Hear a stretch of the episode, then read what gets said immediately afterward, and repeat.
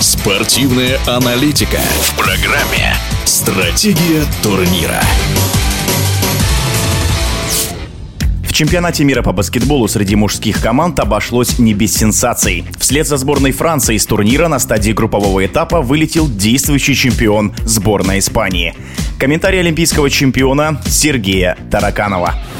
В 2019 году в Китае мы были свидетелями того, как великолепная сборная Испании победила. Много было сюрпризов. Китайский чемпионат запомнился. Но 4 года пролетели быстро. География еще больше расширилась. 32 команды, в то время как в мое время, 80-е годы, участвовало гораздо меньше, 12, по-моему. География расширилась. Глобальный интерес к баскетболу стал гораздо более шире. И действительно глобализация тут налицо. Много игроков со всех разных стран. Но вернемся к Испании, к действующему чемпиону мира и действующему чемпиону Европы, кстати. Самая, наверное, именитая и замечательная команда последних лет, европейская, которая выигрывала все во главе с братьями Газолями. В первую очередь приходят эти имена на ум. Но сегодня их нет в команде. И, пожалуй, что их, наверное, и в первую очередь по Газоле великого и ужасного не хватило испанцам. У них было довольно легкая группа. Они легко вышли из группы и в тыковых матчах играли с латышами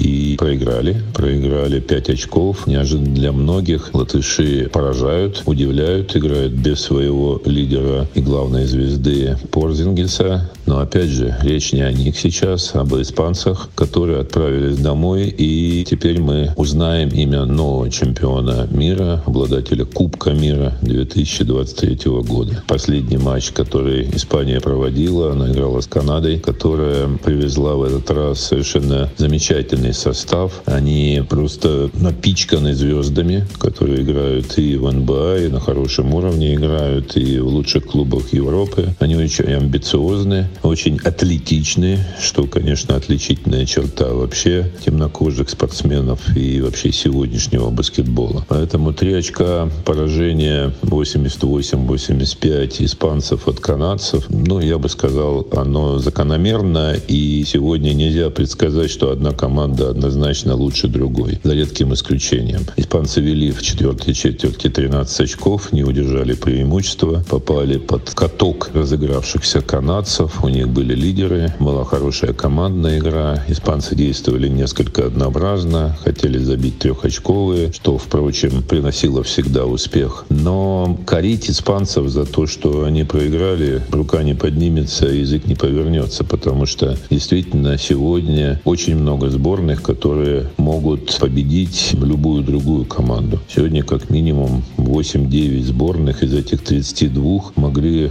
претендовать на медали. Так что испанцев мы не корим.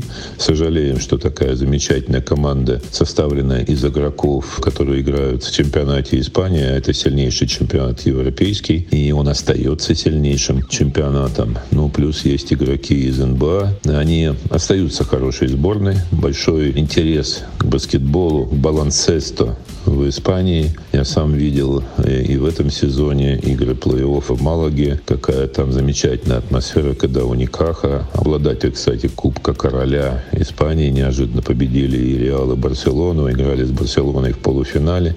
Это было нечто зрелище, о котором мы можем только мечтать. С такой поддержкой, конечно, баскетбол у них будет на хорошем уровне. Но они сдали свои полномочия. Испания больше не будет чемпионом мира 2023 года. Мы увидим нового чемпиона.